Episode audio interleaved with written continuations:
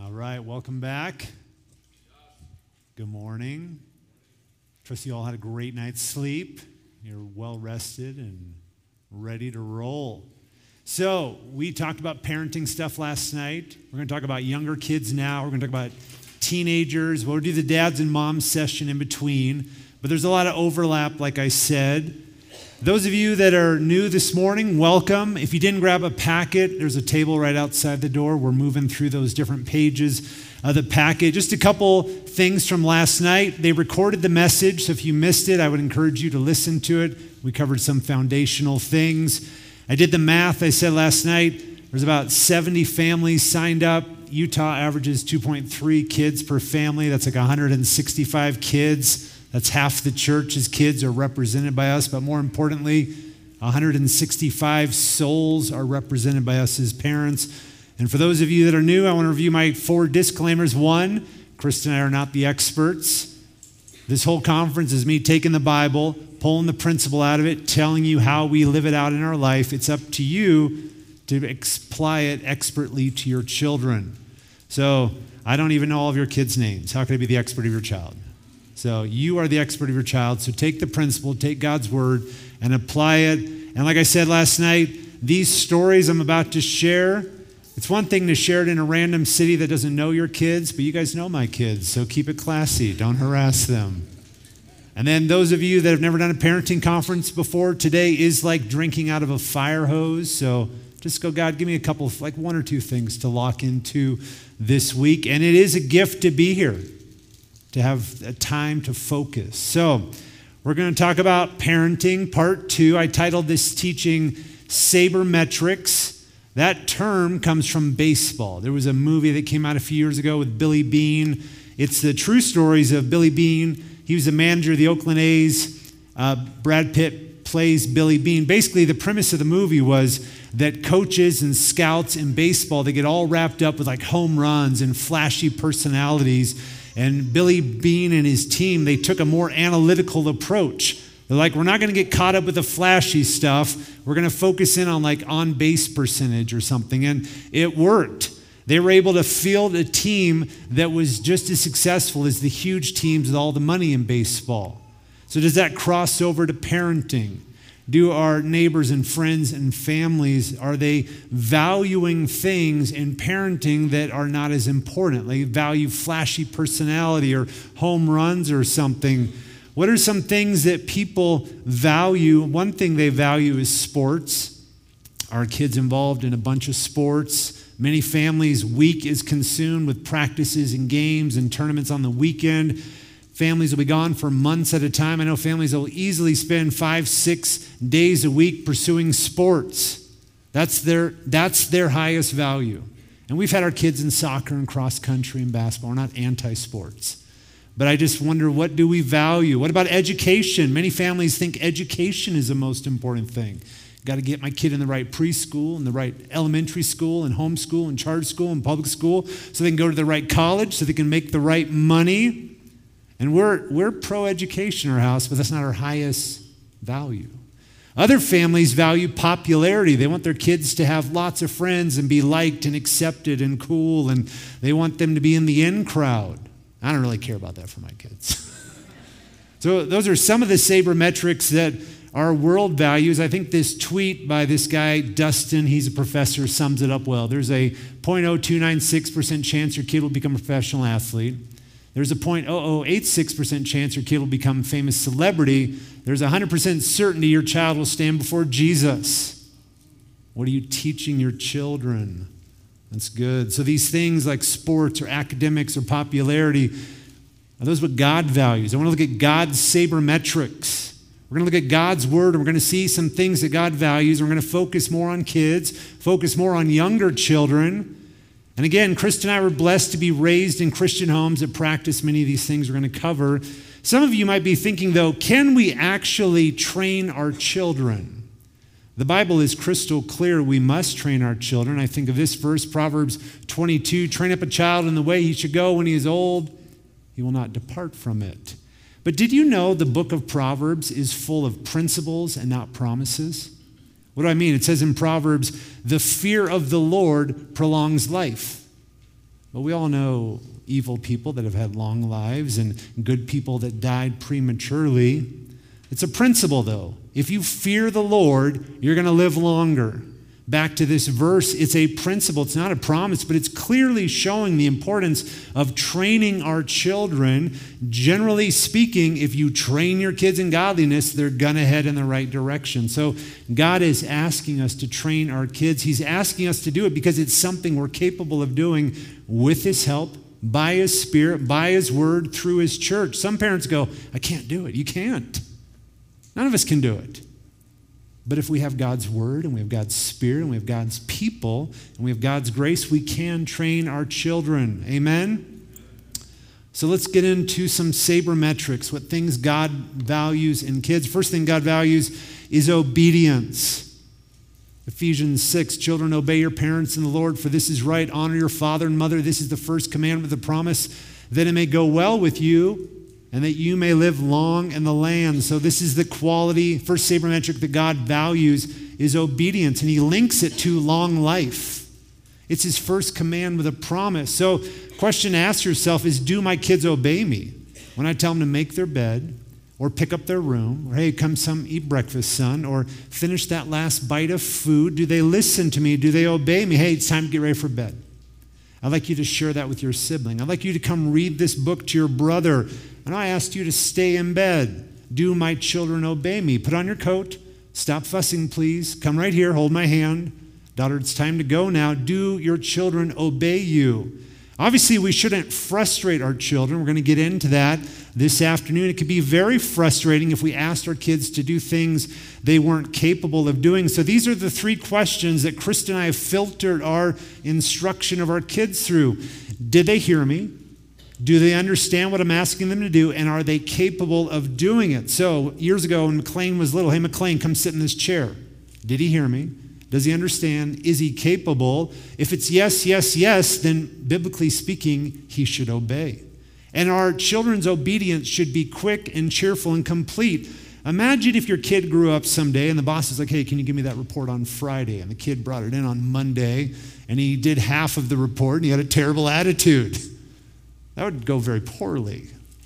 So, the first sabermetric is obedience, and it teaches our kids to be under our authority, and that will yield incredible fruit in our kids' lives with their boss, with their teacher, with coaches, with their church, with their relationship. If they do what's asked of them right away with a good attitude completely, they're going to rise to the top.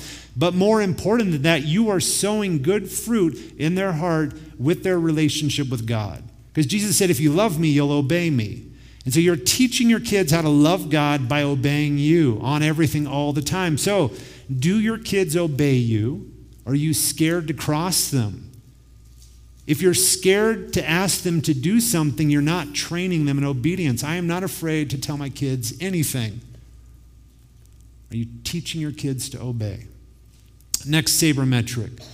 What does God value in kids? He wants kids that pay attention. Proverbs 4 My son, be attentive to my words.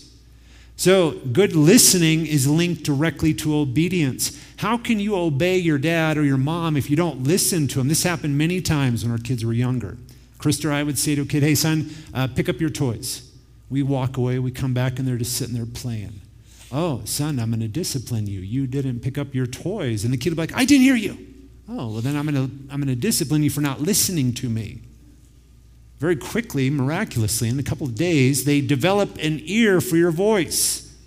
Maybe they're reading a book or watching a show. Are they still listening for your voice? They're playing with friends and you tell them it's time to go. They're, they're playing video games. Okay, time's up, turn it off. Are they listening to you? Fast forward this skill 10, 20 years in the future, your child is an adult. Do they listen to a teacher? Do they listen to a boss? Do they listen to their spouse? Do they listen to God and His Word? Do they listen to the preaching of God's Word in church? Their success in all of those areas is linked directly to their ability to listen. And you can train them to have an ear for your voice. Some parents go, Oh, that's unreasonable. It's not unreasonable. It's what God's word expects. My son, be attentive to my words. It could literally save their life. My wife and I would like to take our kids down to Moab every year.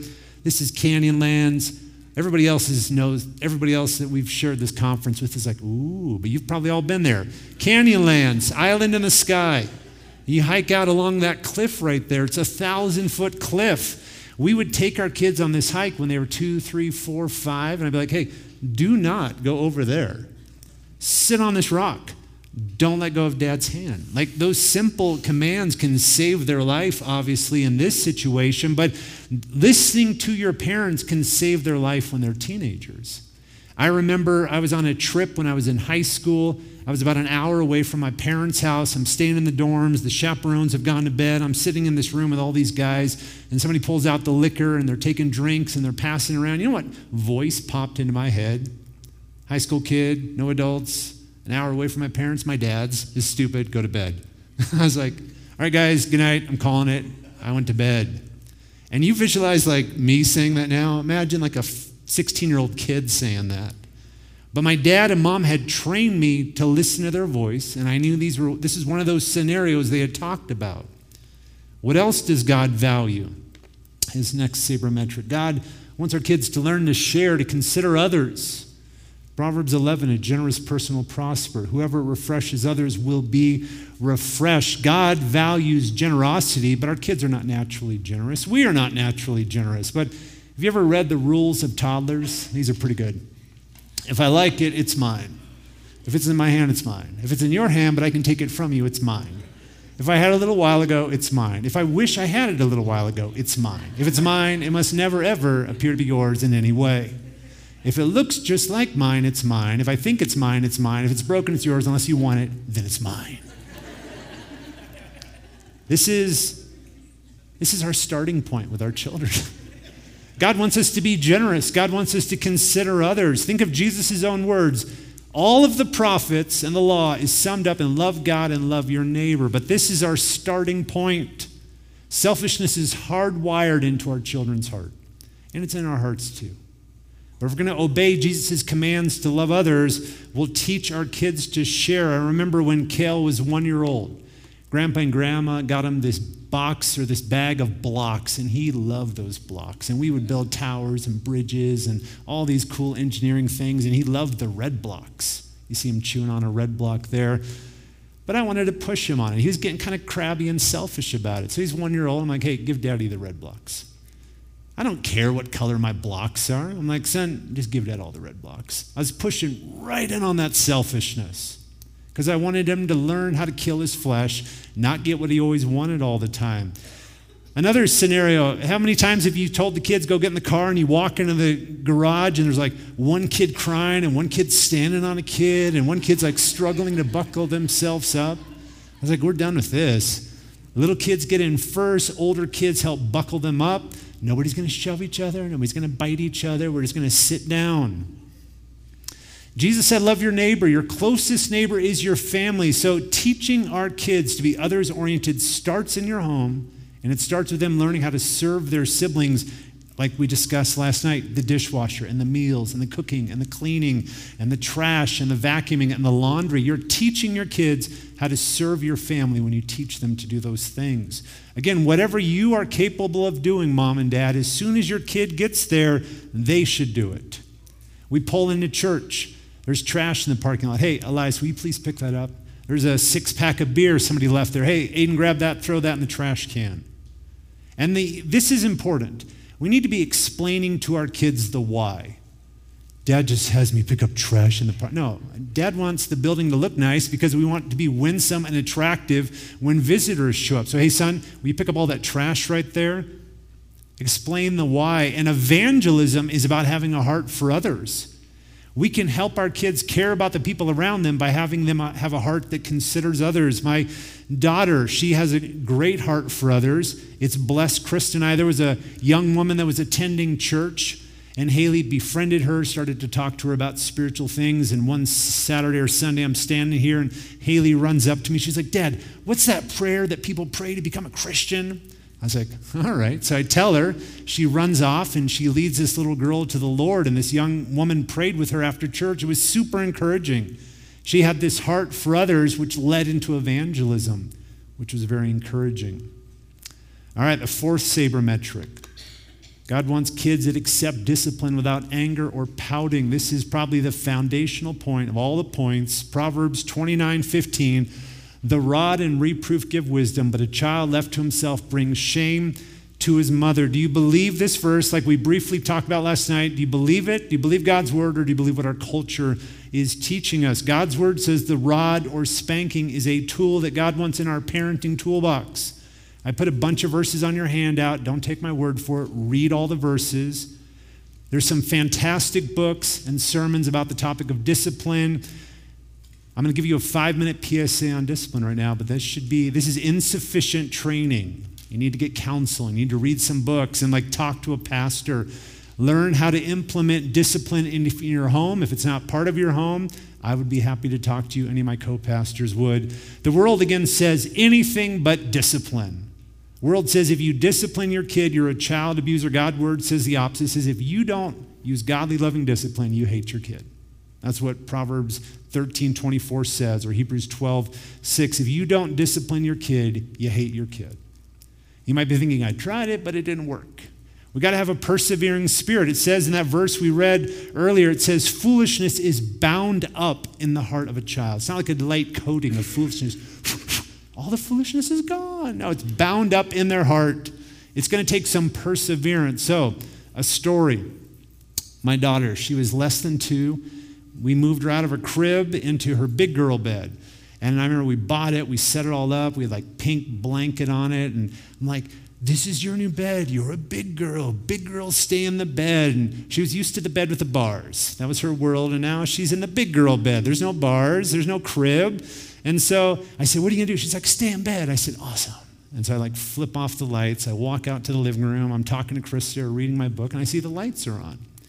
I walk back, open the door, and she's just playing. I was like, What are you doing? She's like, Playing. I said, What should you be doing? She's like, In bed. I said, That's right. And so I sat down and I grabbed the paddle and I bent her over my leg and I said, I'm going to discipline you for getting out of bed, for disobeying your dad. And I gave her her swats and she cried. She said, I'm sorry for getting out of bed. And I hugged her and I kissed her and I was like, I love you. I forgive you. Now, what should you do? She said, Stay in bed. I said, That's right. Good night, Haley. Turned off the light, closed the door, walked out of the room, but now my eye is watching the door. And the light pops on. I was like, Oh. So I go back in there. And this whole process repeats for an hour. And after an hour, eventually I'm just sitting outside the door with my book, trying to reduce. As soon as I hear her feet hit the ground, I'm like, walking, what are you doing? so it went on for an hour, and then she fell asleep. I was like, success, I'm a great dad. I trained my kid. I won. But then she did it again the next night, and the next night, and the next week, and the next week. And it went on for nine months. Like nine months. That was just my project sitting outside. I had my laptop there and I'm typing, or I'm reading my book, or I'm talking to Krista, just sitting in the hallway, waiting for my daughter to dis. If I walk in there, I say, What should you be doing right now? In bed sleeping? Like, yeah, you're disobeying your dad. It was so discouraging. I would sit there and be like, Do I believe these verses or not? Do I believe that God's ways work? I was so discouraged. I'd be like reciting these proverbs in my brain over and over again. I'm like, she knows what I'm asking her to do. She's choosing not to do it. The Bible says discipline is how I train her. Do I believe I can train her? So for nine months, God was just pushing on me right on this topic. Can I train my kid? Now she's a teenager. She has the gift of sleep. She's a fantastic sleeper. It was so discouraging. I've had other parents tell me, Will you let your kid decide when they're ready for bed? The whole family stays up till 10, 11, 12, and then everybody's exhausted the next morning and they sleep in, and the cycle just repeats day after day. I've had other parents tell me, I put a lock on their door. I just put them in their room and lock the door. Other parents haven't told me this, but I know they scream and they threaten their child in those moments. Some parents say, I just go to bed, and the kid can go to bed whenever they want, but there's a lot of deeds of darkness that happen in an unsupervised child world. When all this was happening with Haley, there was this heartbreaking story here in Salt Lake. There were two teenage boys who got out of bed, they broke into a neighbor's house, and the neighbor shot and killed one of the teenage boys. Again, if you don't discipline your kid, someone's going to discipline them. They're going to get fired. They're going to get expelled from school. They're going to have a terrible marriage. They're going to be arrested. They're going to have fines, tickets. If you don't train them, if you don't discipline them, someone's going to discipline them, and they don't love your kid. You love your kid. And God says discipline is a tool to train your kid. I'd rather be the one who loves my kid and is in the corner and believes in them than have somebody who doesn't care about my kid start disciplining them.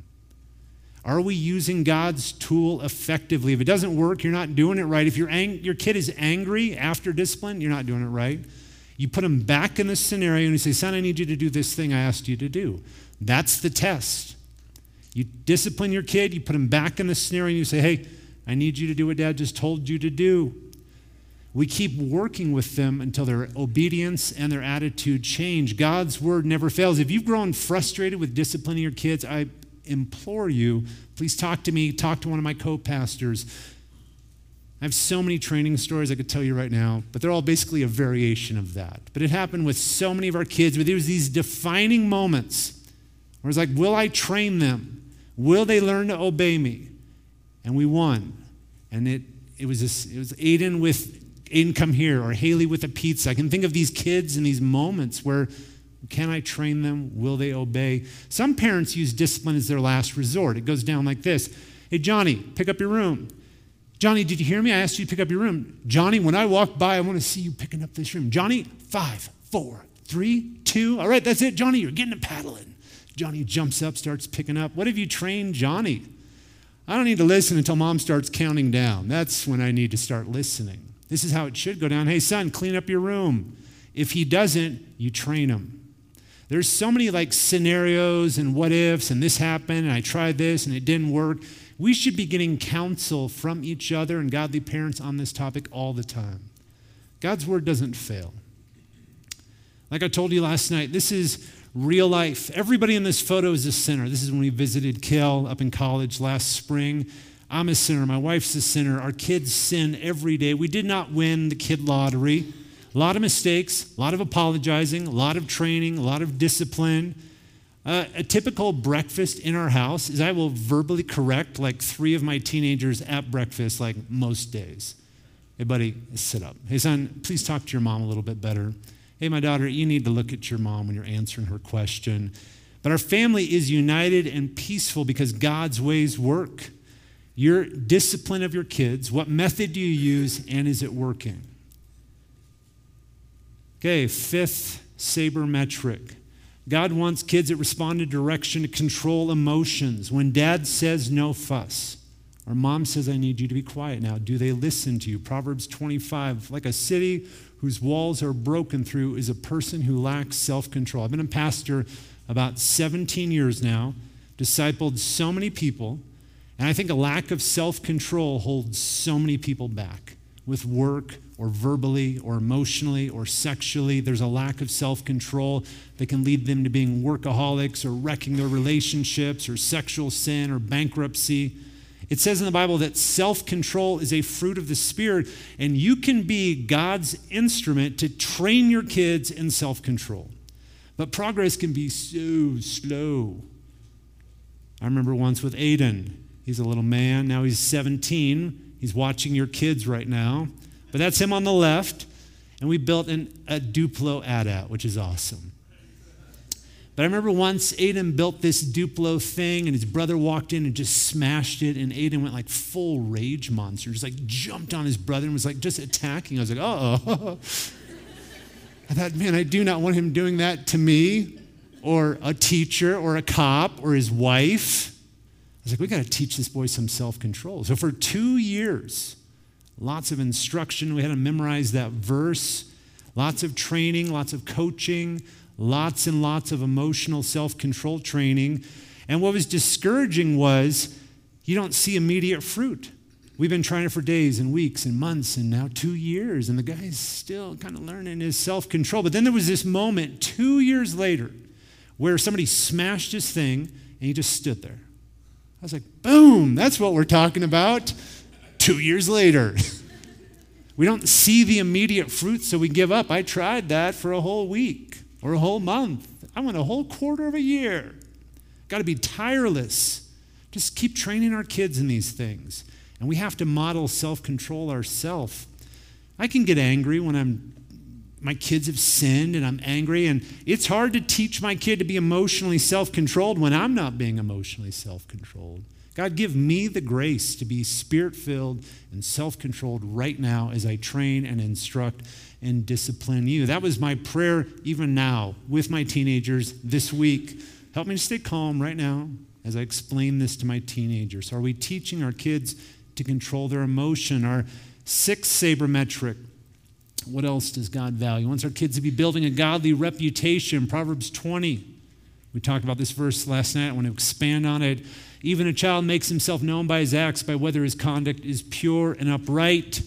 What is your kid's reputation with their siblings? With a teacher, with a coach, with a boss? My parents taught me this verse when I was five years old, when I was a little boy.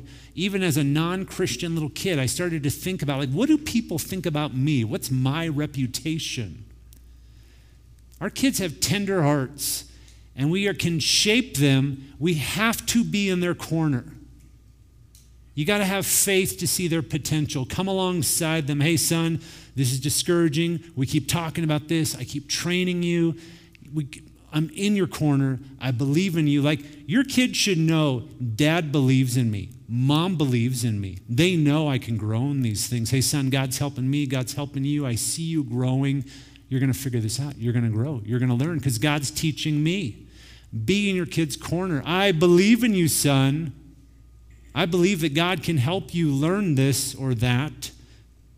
Do we have faith to speak into our kids' lives? What's your kid's reputation? Have you guys ever heard the term barn blind?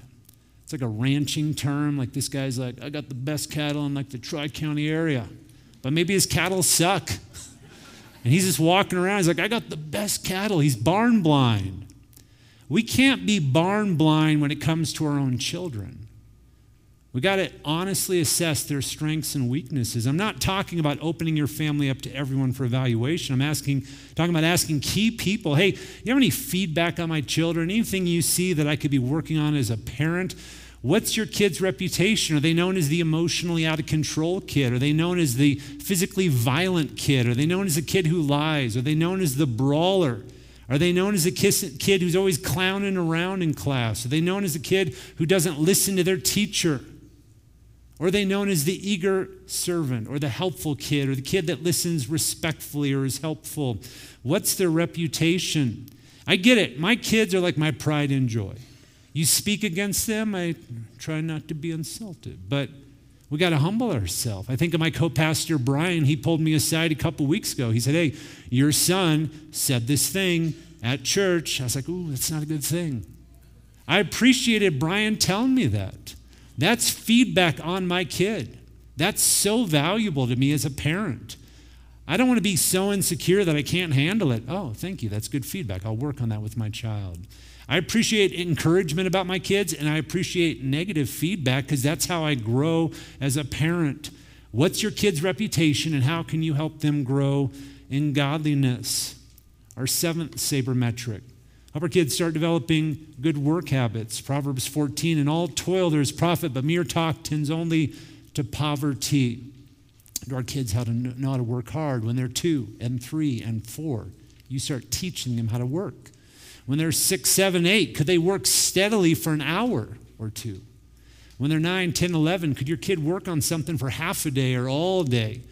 Before you judge me, we do so many fun things in our house. Like in the last month, We've watched a bunch of movies, played a bunch of games, gone on trips, gone to visit Kale, gone family vacations. We go skiing, we go hiking, we do all kinds of fun stuff. So much fun, fun, fun, fun. If you walk into my house at any given moment, there's probably books and toys and Legos and video games, and just fun is happening all the time. But at the same time, because we believe we got to teach these kids how to work hard, they're cleaning our house every week. They're doing laundry every week. They're doing dishes and meals every day. They're doing the dejunking and the house projects and the weeding and the mowing and like they work all the time. So much play, so much work in our house. If we can teach our kids how to work hard, they're going to excel in life. God's word says all hard work leads to a profit. Can I teach my kids how to work hard. I bought our house with an unfinished basement and an unfinished yard because I wanted projects that I could work with my kids on. My dad taught me how to grow, how to work hard when I was growing up, and it was so helpful. I don't believe in mom and dad outside working while the kids are inside watching TV, and I don't believe in the reverse. I believe dad and mom working hard with their kids together. Years ago, my co pastor Billy, we helped him re roof his house. And so I brought my two oldest sons at the time, who were 11 and 9, Kale and Aiden. I don't know if you've ever re roofed a house, but it's a lot of hard work. It's kicking my butt. I was like, this is hard work. My boys, the first few hours, they were like hauling shingles and sweeping. And then as they got tired, pulling nails and picking up debris. And we kept them hydrated and kept them away from the edge where they would die. And mom would become angry. but for an entire day, the young men were working on Billy's roof. And I remember at lunch break, Billy and I are standing there talking, and Aiden walks up to us. He's like, Ain't gonna get any work done sitting around talking. And I, I thought he was kidding. And then I was like, oh, he's totally serious. He's like, let's get back to work, Dad. You came over here to get this job done. My kids did not wake up magically at nine with the ability to work a seven hour day roofing a house. That happened from like two to nine just deliberately, intentionally training our kids in more and more work around the home. It's, again, this is how you put away the spoons.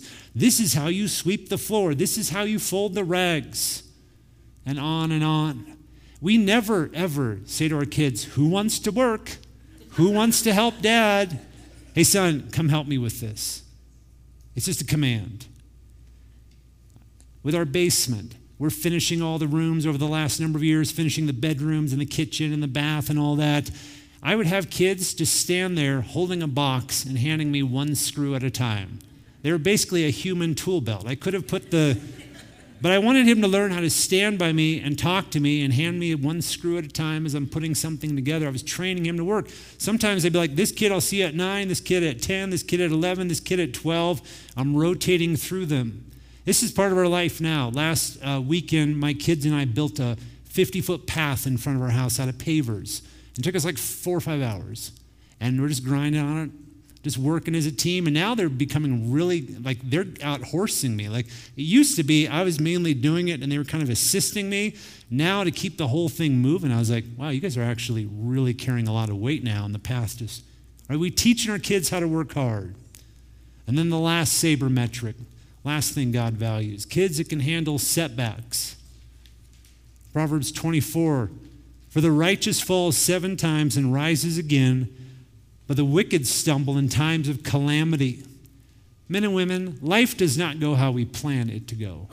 We lose our job. A relationship ends horribly. A friend betrays us. Somebody slanders us. Somebody that you love dies. You have financial setback. You lose your job. You have medical things you never anticipated. COVID happens. The economy crashes. Life is hard and things do not go how we plan them to go. But if we're going to be successful adults, with God's help, we get back up. You can teach your kids how to be resilient and get back up. When you are going through trials, that is an opportunity. I shield my kids from the gory details. There's stories that I do not tell them, but there are many things that they see oh, this is a hard thing dad's walking through. This is a hard thing mom is walking through. We're honest with them about these things because I want them to see, oh, this is how an adult who is following Jesus learns how to like process setbacks and hardship. I've cried in front of my kids talking about difficult things the last few years, things that caused me to lose sleep I want my kids to see me battling to be faith filled through these adversities. You guys are walking through some challenging things. Bring your kids into that. Let them know and pray with you. You're building their worldview.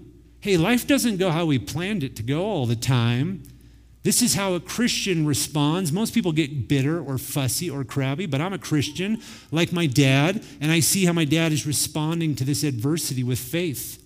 My daughter has had a number of classmates be super rude to her, call her all kinds of names, cuss her out, steal her property. Sometimes she's doing the right thing and she's getting mocked or persecuted.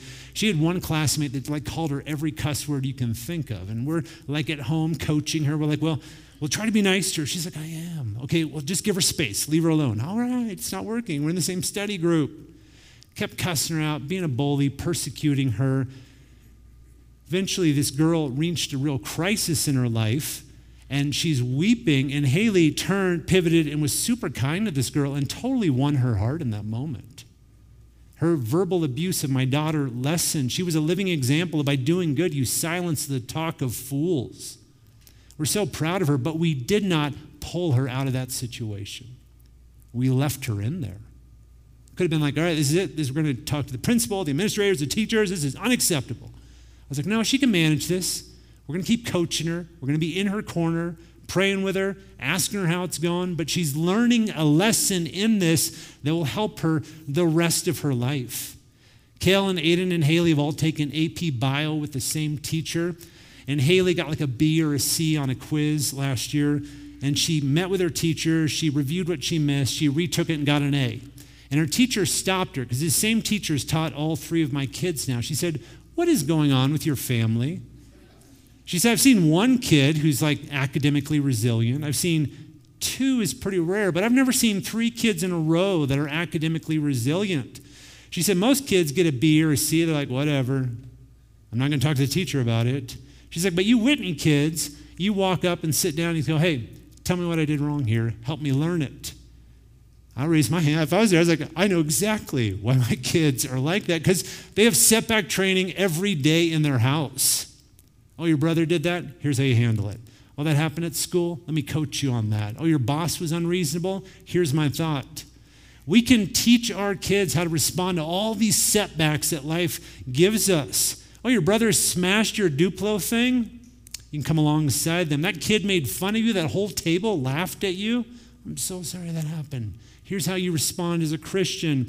You're really struggling to wrap your mind around AP Bio. Let's figure out how to get better at that. Don't make their life easy, it'll harm them. Don't rescue your kids. Be in their corner, in the trenches with them, but help them learn how to handle these setbacks. Amen? All right, as we bring this teaching to a close, these eight sabermetrics are things that God highly values, and we know that because they're in God's Word. So I want to tell you a little bit more about my family growing up. I grew up all over the place. My dad was a pastor. Here's some pictures of my siblings and I growing up. This is in Colorado when we lived in Brighton. My parents put the best chunk of their life into raising us. Their time, money, and energy were mostly spent raising us. Their home wasn't the nicest, their vacations weren't the greatest, their cars weren't amazing, but they taught us how they loved us. I knew my dad and mom loved me unconditionally. They taught us like emotional control and how to work hard and how to handle adversity, all these things we've just talked through. They chose all these things related to God's word that strayed from cultural norms and even people in the church. I knew that my dad and mom loved me to the moon, and I knew they had a super high bar for me. And in that environment, the Whitney kids thrived.